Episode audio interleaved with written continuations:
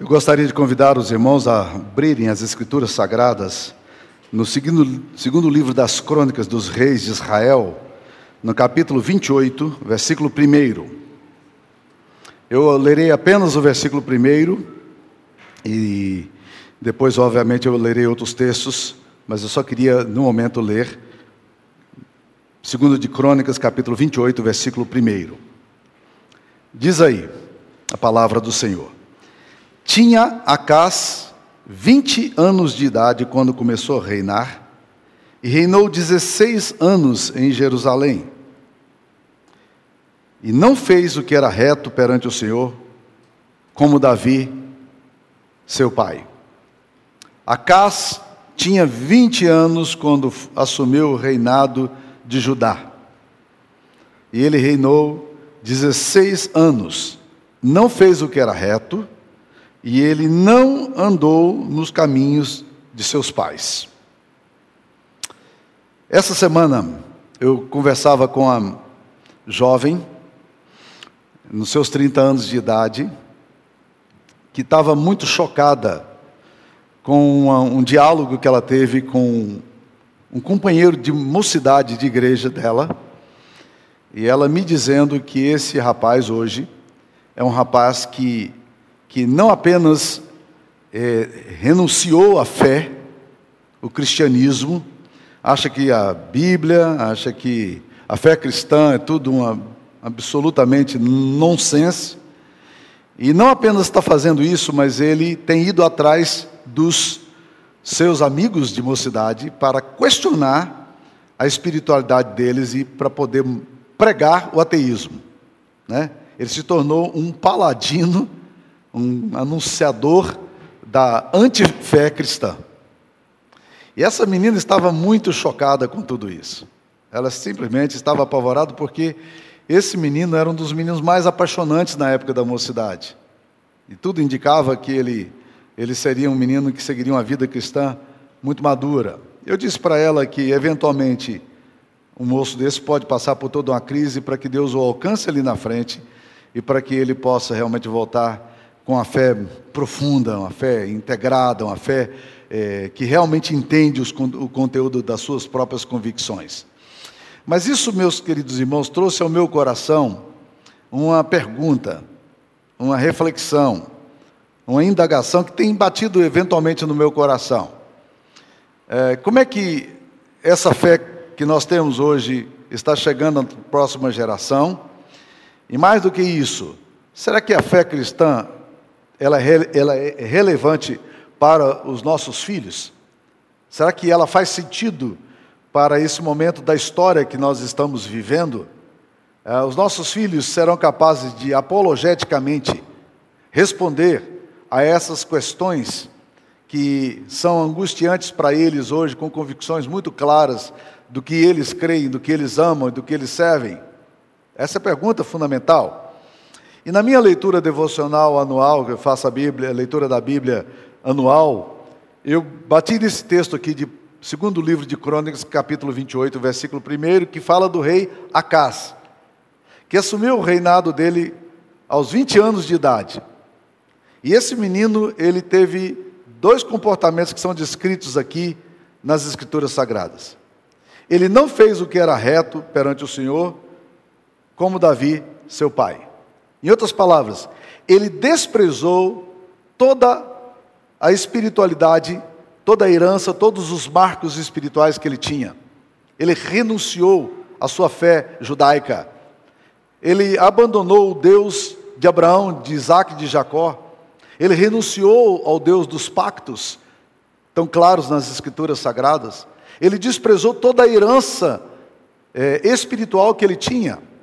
E ele não fez o que era reto perante o Senhor. Um dos maiores desafios que nós temos hoje é exatamente esse: como levar a nossa fé aos nossos filhos, como essa fé pode chegar aos jovens, aos adolescentes, aos moços da igreja. Estima-se que 80% dos moços, quando chegam na faculdade hoje, eles afastam da igreja. 80%, a estatística é muito alta, é assustadora, não é? Desses 80%, 20% deles retorna à fé cristã depois da faculdade. E 60% deles não voltam mais à igreja. Isso é uma estatística assustadora. A fé cristã, ela é relevante ainda hoje? A fé cristã, ela pode se aplicar aos nossos filhos ainda hoje? Os nossos filhos podem adotar a fé cristã ainda hoje? No caso de Acás, a fé que seus pais tinham não tinha nenhuma relevância mais para ele, nenhuma.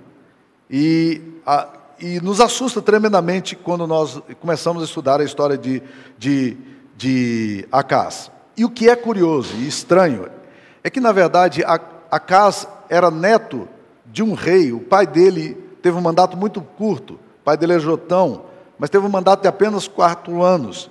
Mas o avô dele, que era o rei Uzias, foi um rei extremamente piedoso. Um homem que restaurou o culto em Israel, um homem que colocou o Deus de Judá no centro de novo, restaurou o templo, fez uma série de coisas maravilhosas e, e teve um reinado longo e abençoado. Quando Jotão assumiu depois da morte do rei Uzias, Jotão durou apenas quatro anos. E logo em seguida veio o rei Acás. O que é estranho, exatamente porque entre Uzias, o rei piedoso, o avô, e Acás, o neto, que agora assume, são quatro anos na verdade. Quatro anos. Um intervalo extremamente pequeno.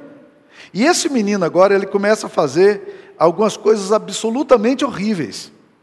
Se você ler a palavra de Deus aqui, você vai ver o que, que ele desenvolveu. Olha o versículo 2 andou nos caminhos dos reis de Israel, que não era o rei de Judá, era o rei de Israel, reino do norte, que era um reino caracterizado por infidelidade dos reis, não de Judá. Né? Mas andou nos caminhos do rei de Israel e até fez imagens fundidas a Baalins. Olha o que, que ele fez. Versículo 3. Também queimou incenso no vale do filho de Rinom e queimou a seus próprios filhos segundo as abominações dos gentios que o Senhor lançara de diante dos filhos de Israel. Ele fez um templo para Moloque, que era o deus dos amonitas, que exigia que no ato de culto as pessoas oferecessem vivas as suas crianças para serem sacrificadas no altar. Eram cultos a demônios. Não é assustador esse negócio? Esse menino, criado num ambiente eh, de uma fé judaica, de repente, ele comete, começa a cometer atrocidades e gestos absolutamente horríveis, a ponto de queimar seus filhos em sacrifício, em cultos que ele mesmo montava. E ele não parou por aí. Versículo 4 diz: Também sacrificou e queimou incenso nos altos, nos outeiros, como também debaixo de toda árvore frondosa. Esse rapaz de 20 anos de idade agora assume o reinado, vai reinar 16 anos de idade e ele vai destruir todos os fundamentos da fé cristã. A espiritualidade de seus pais, ele não, valia mais para ele. Os argumentos acerca da fé judaica não resolviam mais para ele. E quando você lê o texto paralelo de Segundo de Reis, que é outra narrativa também da história dos reis, existem duas narrativas, primeiro e segundo de Crônicas, primeiro e segundo de, Reis e um pedacinho do primeiro e segundo Samuel também, que conta a história dos reis, mas aí a transição entre os profetas e, e, e os reis. Mas quando você lê a segunda, é, o segundo livro dos reis, no capítulo 16, que está narrando a mesma história, ali descreve o seguinte: ele ofereceu sacrifícios aos deuses de Damasco. O que, que aconteceu? As coisas começaram a, sa a sair do controle em Israel. Enquanto Uzias foi um homem amigo da agricultura, a Bíblia chama, que fez carros de guerra, um homem que fez umas coisas maravilhosas para Israel, ele começa a destruir os fundamentos da fé e com isso também a economia do país, e ele se mete em guerras que o destroem. E ele então pede o auxílio de um rei que não tinha absolutamente nada a ver com Israel, ele não ora a Deus, ele vai atrás de Tiglat-Pileser, que era o imperador da Assíria e diz: Vem para cá que eu pago para você me sustentar. E ele pegou todas, todos os utensílios sagrados que eram de ouro do templo, eh, pelo menos boa parte dele no primeiro momento, e doou a Tiglat-Pileser, que veio até Damasco, e ali em Damasco ele conquistou Damasco, e o rei Acás foi se encontrar com esse imperador. Chegando ali, ele ficou impressionado com os cultos que tinha em Damasco, os altares, e ele mandou uma ordem clara ao seu sacerdote, dizendo: Eu quero que vocês construam em Jerusalém os altares que nós temos aqui em Damasco. Por quê? Porque os deuses de Damasco, da Síria, são deuses mais fortes do que os nossos deuses, afinal de contas. Eles são mais poderosos do que a gente. Olha que coisa louca que esse menino vai fazendo. Olha o que, que vai acontecendo. E quando ele volta para Jerusalém, depois de ter visitado o rei ali em Damasco, o imperador em Damasco, ao retornar para aquele lugar ali, o que, que ele fez? A primeira coisa que ele fez, ele vai lá para o altar que o sacerdote já tinha feito, antes da chegada dele, já construiu rápido, e ele já fez uma oferenda para o altar. Em outras palavras, o que ele fez foi substituir a sua espiritualidade. A fé judaica não era uma fé suficiente para ele, não, não resolvia o problema dele. O Deus de Israel, o Deus dos pactos, o Deus das alianças, não era um Deus importante. O Deus de seus pais não era relevante. Não é que ele não, não fosse uma pessoa espiritualizada, mas é que ele, na verdade, transferiu a espiritualidade dele para, para outras divindades. E ele era pronto para isso, porque quando ele chega de Damasco, a primeira coisa que ele faz é ir lá fazer oferendas e sacrifícios e libações. O que, que vai acontecer com esse, com esse rei? As coisas vão de mal a pior, porque o apoio de, desse imperador da Síria não resolve o problema dele. Aí vem os filisteus e destroem, vem os amonitas e invadem, e, meus queridos irmãos, a pior tragédia que aconteceu, porém, foi de uma guerra civil, porque o reino do norte começou a disputar com este rei, que era o rei do sul, o reino do sul, rei de Judá. E diz a palavra de Deus que a coisa foi tão violenta, meus queridos irmãos, a descrição está aí na, aí na frente, que os filhos de Israel levaram presos, versículo 8, de Judá, seu povo irmão, 200 mil mulheres, filhos e filhas. Levaram praticamente o reinado inteiro todo escravo. Só que eles eram irmãos, eram judeus também. E a coisa, meus queridos irmãos, foi chegando a um ponto tão grande de, de massacre, de um genocídio, que um profeta do Senhor, lá do reino pagão, do reino do norte, se levanta, o nome dele é Oded, não é Obed, é Oded. Esse rei, esse profeta se levanta e diz: O que vocês estão fazendo? É um absurdo. Está certo que a ira de Deus se revelou contra a casa e contra por tudo que ele fez, mas o massacre de vocês é absolutamente desumano. Vocês vão tratar com simpatia esse pessoal, eles são seus irmãos.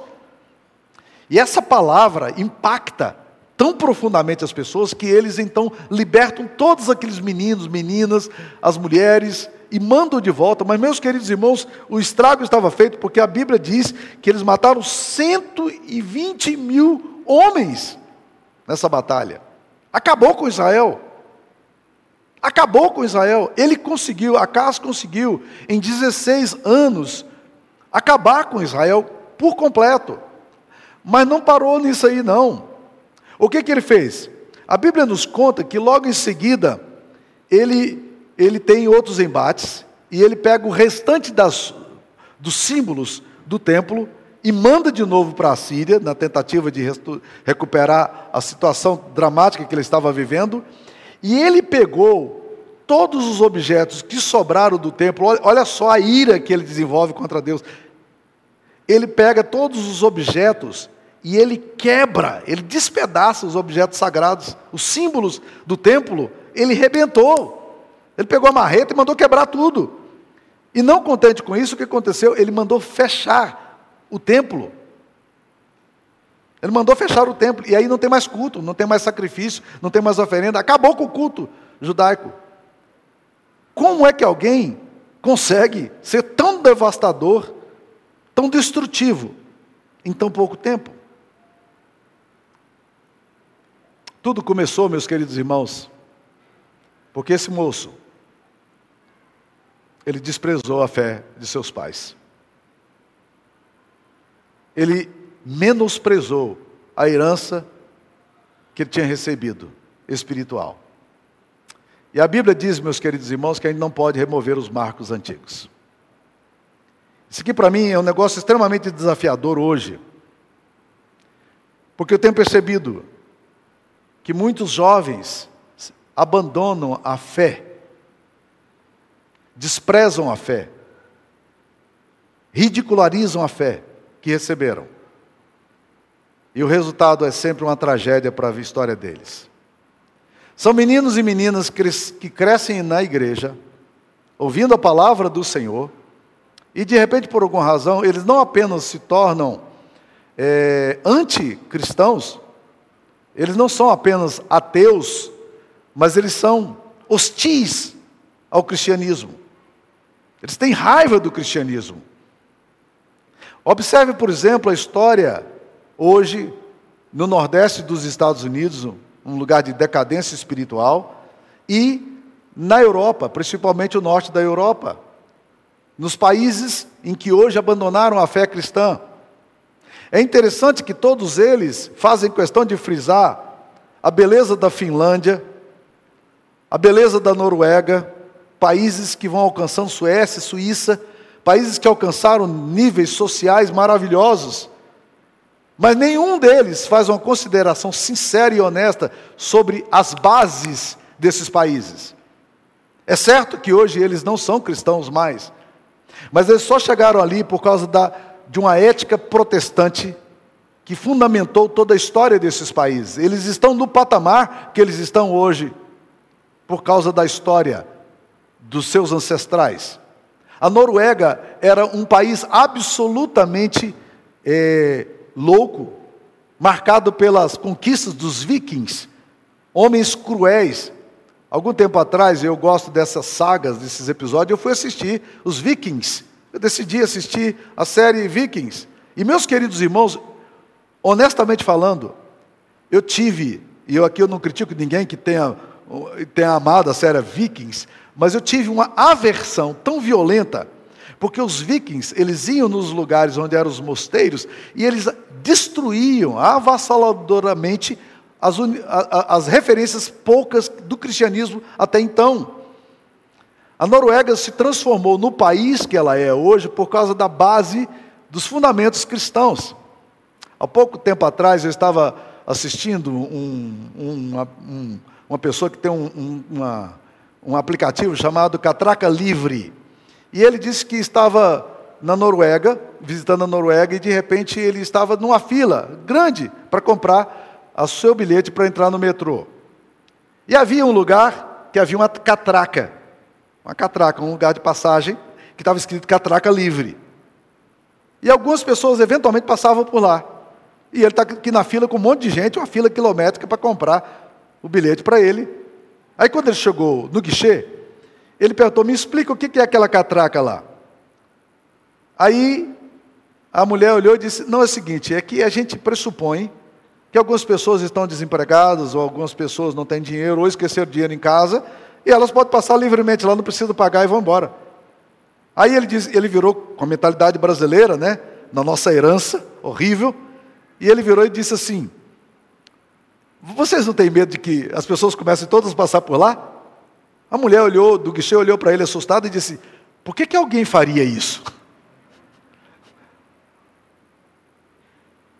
Gente, isso é ética bíblica. Isso é ética do cristianismo. E diria mais, não só do cristianismo, mas diria do protestantismo. Quando nós abandonamos as referências da fé cristã, nós estamos destruindo os fundamentos. E o Salmo 11, versículo 3, faz uma pergunta interessante. Destruídos os fundamentos, o que poderá fazer o justo? É nítido, meus queridos irmãos, e hoje, que toda a imprensa, ela tem uma tendência clara de esvaziar os pressupostos do cristianismo e tornar ridículo a fé, achando que a fé cristã, ela não pode ser compatível com as exigências da ciência e dos tempos modernos. E, infelizmente, algumas pessoas dão, passam essa impressão. Mas, meus queridos, ninguém encorajou tanto a ciência quanto, quanto o cristianismo. E se você quiser ler um excelente livro sobre esse assunto, leia um texto do Vishal Mangawashi, que é um filósofo, esteve aqui na Univangélica, um filósofo evangélico que fala sobre a questão do, da influência do cristianismo no livro dele, a Bíblia que fez, o livro que fez o seu mundo. É fantástico esse livro. Ele diz todas as grandes conquistas científicas e históricas da literatura no mundo, musicais, são, são feitas pelo cristianismo. E aí ele começa a fazer uma pesquisa maravilhosa sobre esse assunto em todos os lugares. Mas Acas desprezou a fé dos seus pais. Acas não quis saber mais do que cria o seu, seu avô, da história bonita que tinha em Israel, dos pactos que Deus havia feito com seu povo. Acas não fez o que era reto e não andou no caminho de seus pais. Sabe o que acontece, meus queridos irmãos, com a geração que está abandonando os caminhos dos pais hoje? Deixa eu te dizer o que está acontecendo com essa geração. Em geral, eles ficam perdidos um determinado tempo e normalmente se perdem por causa da ética. Eles começam a ter sexo livre, eles começam a ignorar os valores cristãos, eles desprezam a santidade.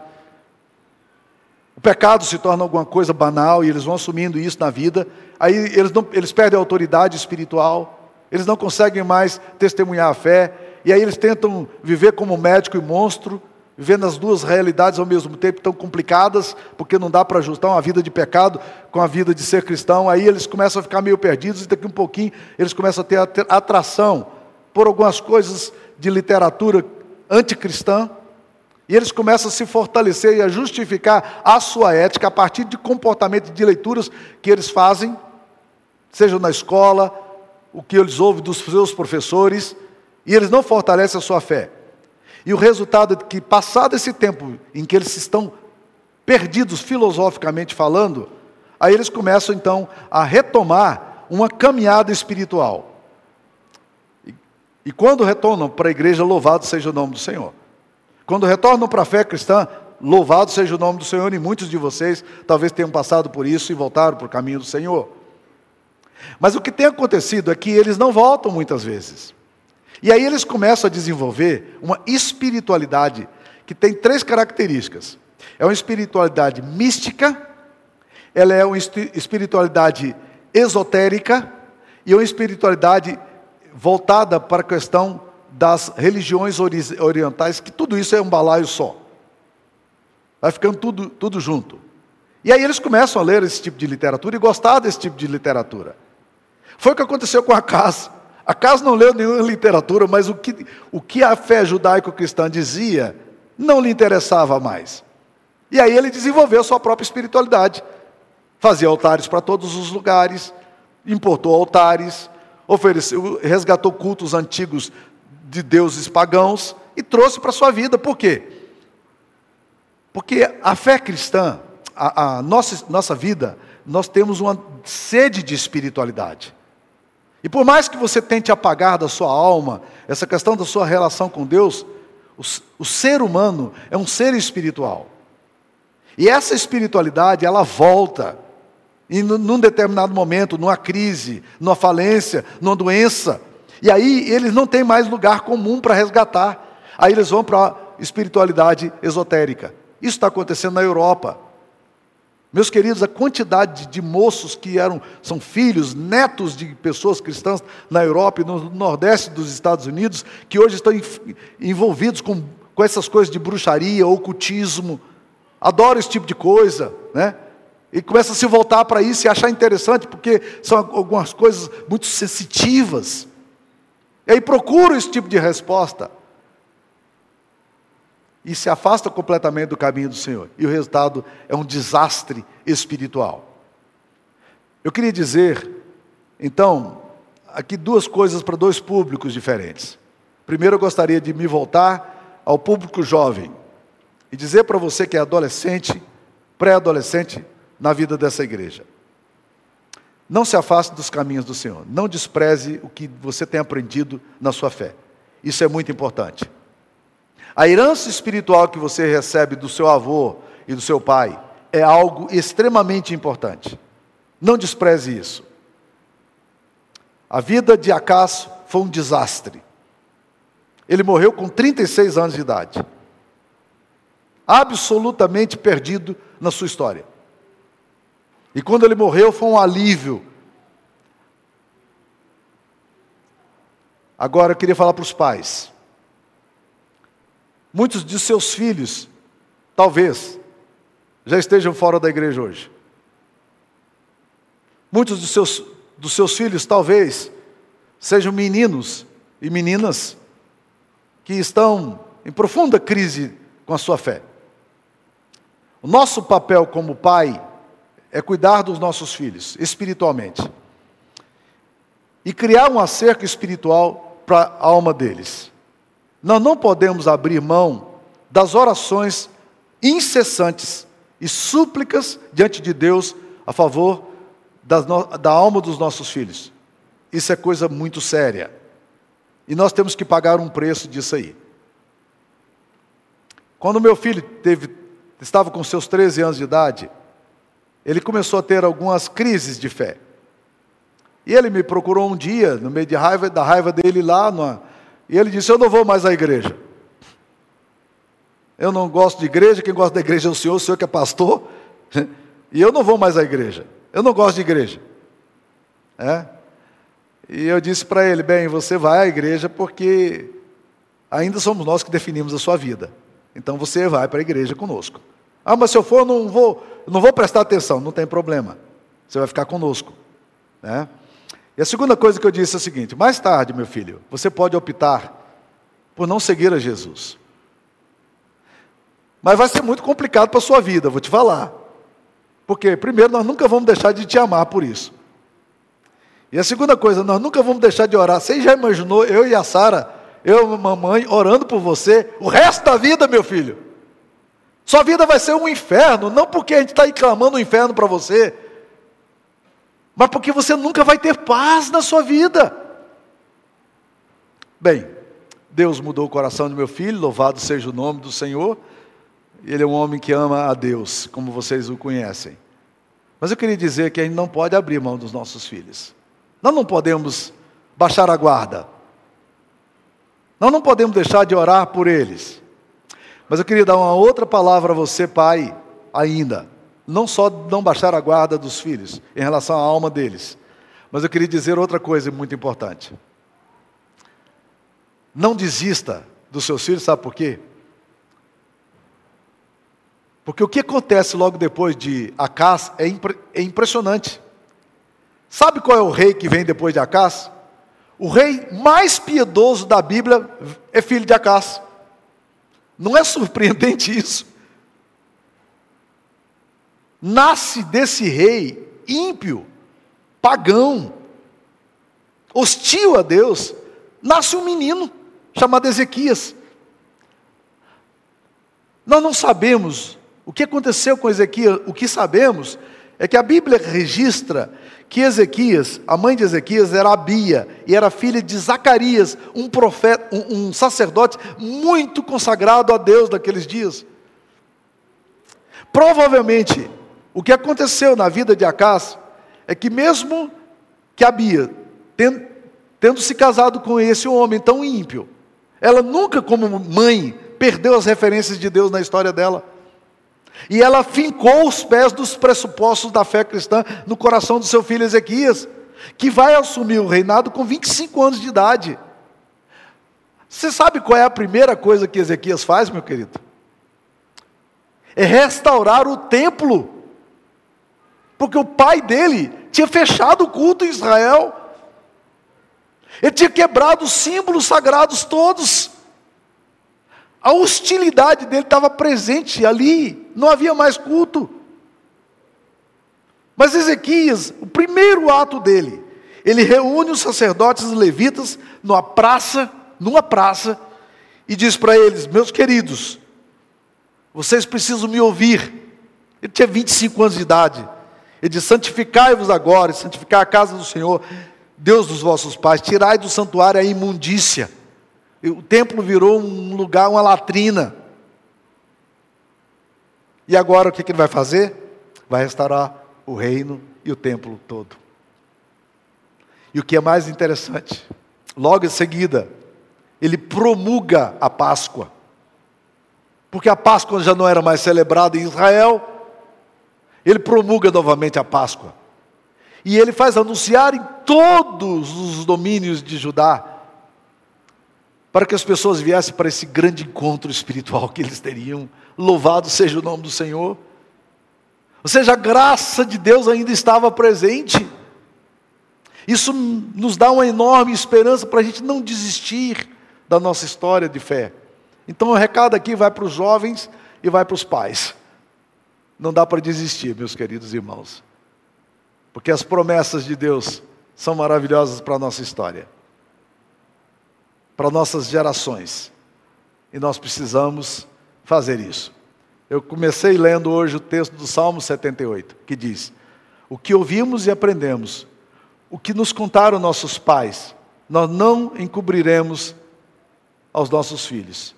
Nós vamos contar vindoura, as vindouras gerações os louvores do Senhor, o seu poder e as maravilhas que fez. Nós vamos fazer de tudo para que o Evangelho de Cristo esteja fincado e firmado no coração dos nossos filhos, para que a gente tenha aquilo que a Bíblia promete para nós, uma geração bendita do Senhor. Deus não nos tem dado filhos para calamidade, mas para ser a posteridade bendita do Senhor. E essa, e essa promessa é uma promessa sobre a qual nós podemos e devemos orar. Que Deus nos abençoe. Vamos Gostaria que você curvasse a sua cabeça, eu quero orar por você nesse momento. Senhor Jesus, ajuda-nos, ó Deus querido, a termos uma geração bendita, Pai. Um povo santo, meninos que amem a tua palavra, meninos e meninas que amem o Evangelho, jovens que rejeitem, ó Deus querido, a ética tão relativa que nós temos hoje em dia. Meninos que dizem sim a Deus, meninos que dizem não ao diabo, meninos que dizem sim à santidade e que dizem não à promiscuidade. Um povo santo, apaixonado pelo Senhor e não meninos hostis ao Evangelho, Pai. Tem compaixão de nós, dá-nos uma igreja vibrante uma igreja cheia do Teu Espírito Santo, uma igreja que experimente a graça do Senhor, não apenas nesse momento que vivemos, mas nas gerações que virão. É o que nós te pedimos nessa manhã, em nome de Jesus. E que a bênção do Deus Pai, Filho e Espírito Santo esteja convosco, irmãos, e com todo o povo de Deus, hoje e sempre. Amém.